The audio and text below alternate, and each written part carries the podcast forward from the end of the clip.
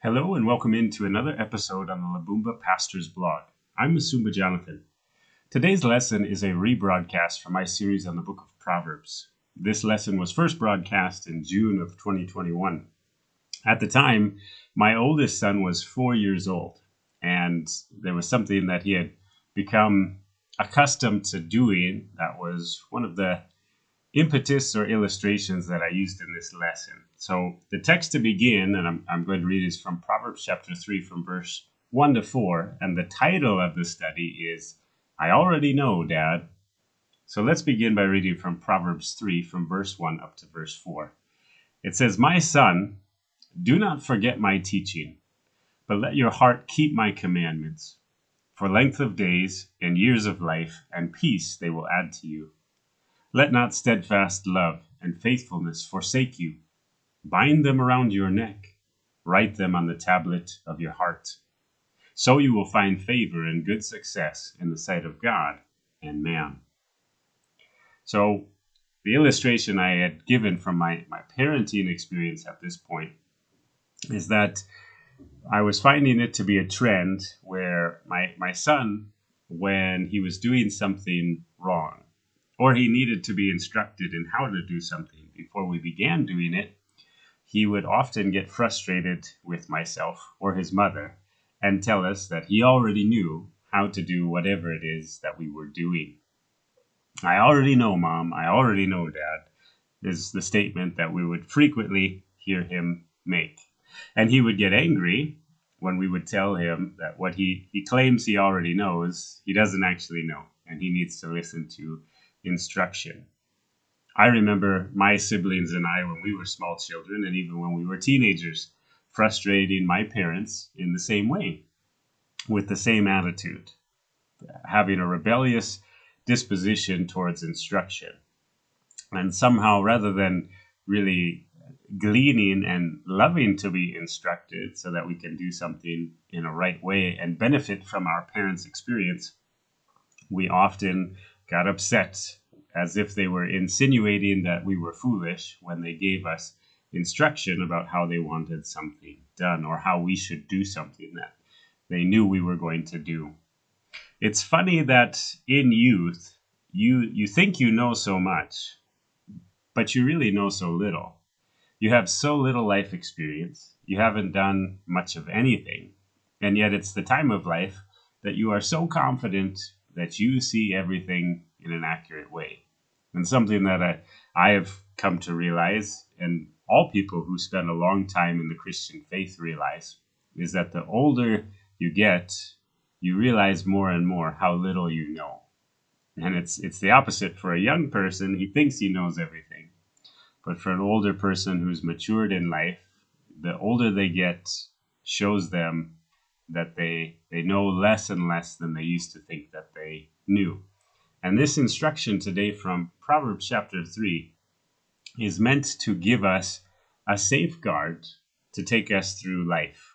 And it's a blessing, it's a wonderful blessing to have godly parental instruction. It will keep you from harm, it will guide you in the way you should go. And there's promises here that's given to us by God that if we keep God's instruction, we will find favor and good success in the sight of God and man. And it, it tells us that length of days and years of life and peaceful days and life will be added to us. You know, you can have longer life, which is a peaceful life. For example, when Jacob came before Pharaoh in the book of Genesis, he testified to Pharaoh about his life in this way. In Genesis chapter 47, from verse 7 to 9, we read, Then Joseph brought in Jacob his father, and stood him before Pharaoh. And Jacob blessed Pharaoh. And Pharaoh said to Jacob, How many are the days of the years of your life? And Jacob said to Pharaoh, The days of the years of my sojourning. Notice that that he describes his life as sojourning, a wandering that's describing a wandering person who's never found a place to rest. And such really was the experience of Jacob in life. He says, The days of the years of my sojourning are a 130 years. So he's an old man here. How many 130 year olds do you know? And yet, this is what Jacob says about that experience in life. He says, Few and evil have been the days of the years of my life, and they have not attained to the days of the years of the life of my fathers in the days of their sojourning. So, Jacob's testimony about life is essentially like he has not enjoyed life, and he's almost speaking with regret, like he's going to have to live longer before he passes away. Isn't it sad to have lived 130 years and testify that your days have been few and evil? But Jacob lived his life as a trickster and manipulator. Remember, he lied to his father Isaac about his identity so that he could steal his twin brother Esau's blessing as the firstborn, and he had manipulated Esau in Esau's moment of weakness and foolishness, which God condemned Esau for, into selling him his birthright as, as the firstborn. And the Bible says it was wrong for Esau to despise his birthright, but it was also wrong for Jacob to seek to steal something which was not his, and which God could have blessed him without having it anyways, because God had already promised his his blessing. But we, we see that Jacob reaped consequences for his actions through his life. And there's many things from Jacob's experience when we look at him as a person, which we should learn from.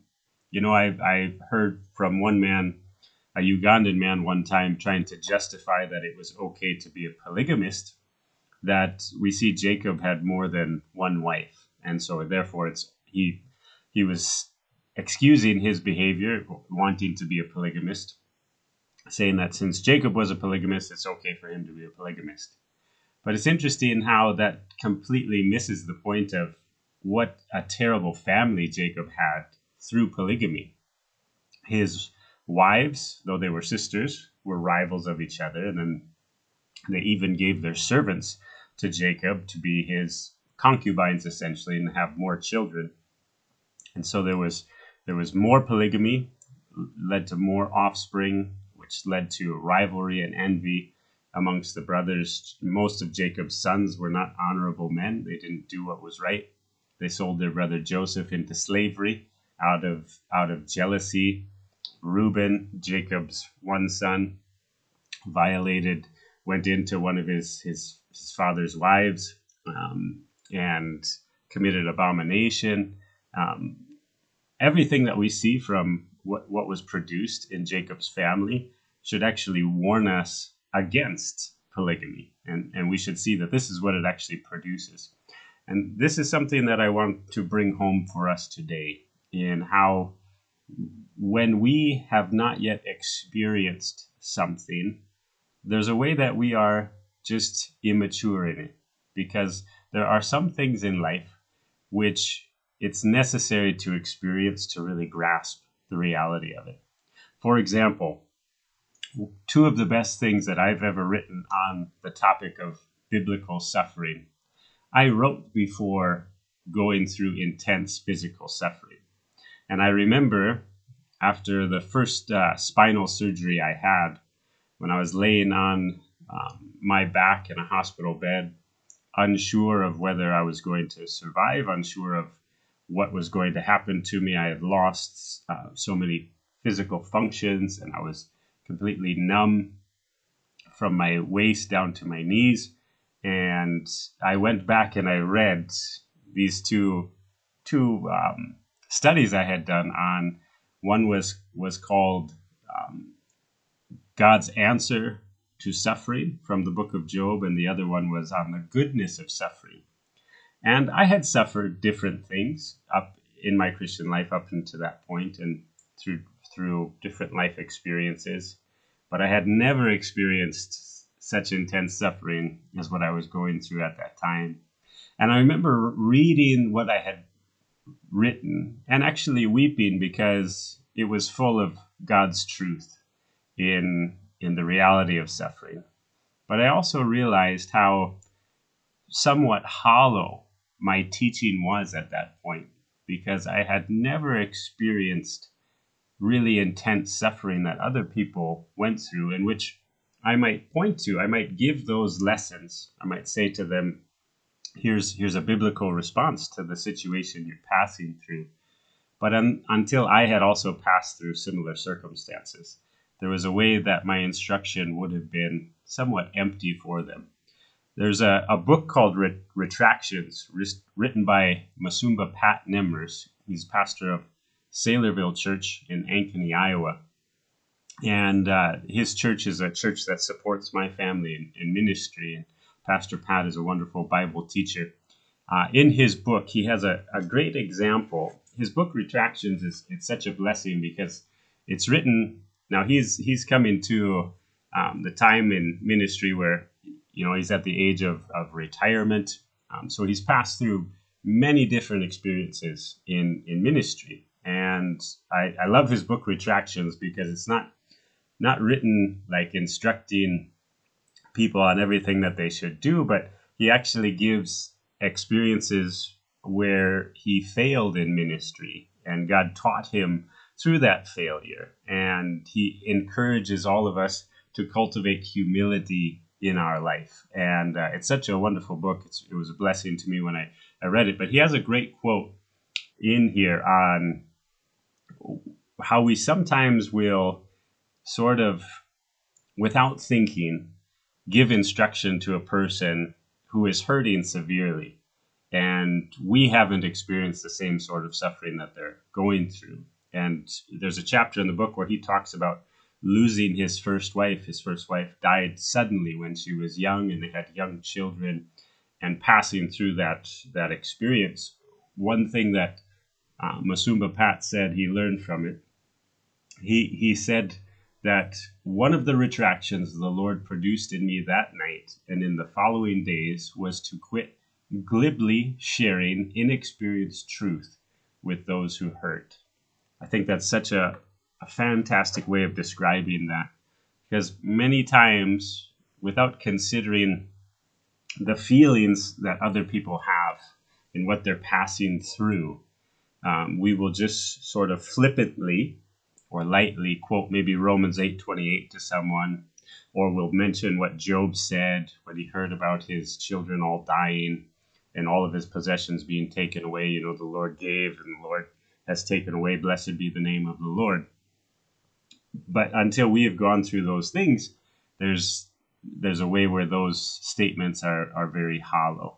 But what makes Job's testimony, for example, so powerful is that he did pass through that situation and he did make those statements of faith about though my redeemer though though he slay me yet will i trust in him. And speaking of his hope in the resurrection that he knows that there's there's going to be a day where he will stand before his redeemer. And though at that time his body is destroyed yet he knows in his flesh he will stand before the lord those testimonies mean so much because of what Job passed through. And for us as as younger people, it's so foolish when we neglect to glean from the experiences of older believers and most especially their experiences of passing through the truth of God's word and seeing that it proved true. And so many times we, we make the mistake in thinking that we know what is best. You do not know what is best. God knows what is best. He is the author of life, He is the giver of life. He knows everything. And it's the, the most foolish thing that we can do is to set aside His word and to think that we're going to do something which is better. But many times as a, as a pastor, I see people doing that. And it's funny that people will come to me and ask for help because their actions have led them into trouble. And then I always give them what God's word says about the situation that they're in and what God, the principles that God gives in his word to guide them through it so that they will not have the same consequences, but they'll have blessing and success, which God's word promises for obedience. And so many times even though their experience should have shown them that what they're doing is wrong. And they just continue in the same folly. And it's it's it's a failure to apply what we see here. If we hold fast to God's instruction, we'll be blessed. And the opposite is true. If you set it aside, you're going to find all sorts of, of trouble and chaos coming into your life. So, lastly, today, I want to just leave you with Isaiah 66, verse 2, which says, All these things my hand has made. And so all these things came to be, declares the Lord. But this is the one to whom I will look, he who is humble and contrite in spirit and trembles at my word. God honors people who tremble at his word, who, who are fearful that, lest they ever set it aside, lest they ever violate what God says. Those are the ones that God looks to with favor. I love the testimony of David in the book of Psalms where he says, You know, I was young and now I'm old, but I've never seen the righteous forsaken nor his descendants begging for bread. Do you know what that is? That's that's the testimony of experience. That's the testimony of not only seeing God's promise in the beginning, but actually living by God's promise and seeing that it proves true. That's where David can say in another place, Oh, taste and see that the Lord is good. When you put God's word to the test through application of it, even when it's difficult, even like when Abraham passed the test of faith, when it seems like what God told him to do contradicted God's promise to him about his descendants from Isaac becoming a, a great nation. God's word proved true in the end, and Abraham's obedience in the difficult time led to that great blessing. Let's make application of these things that we might also find favor, good success, length of days, and peace in those days. God bless you all.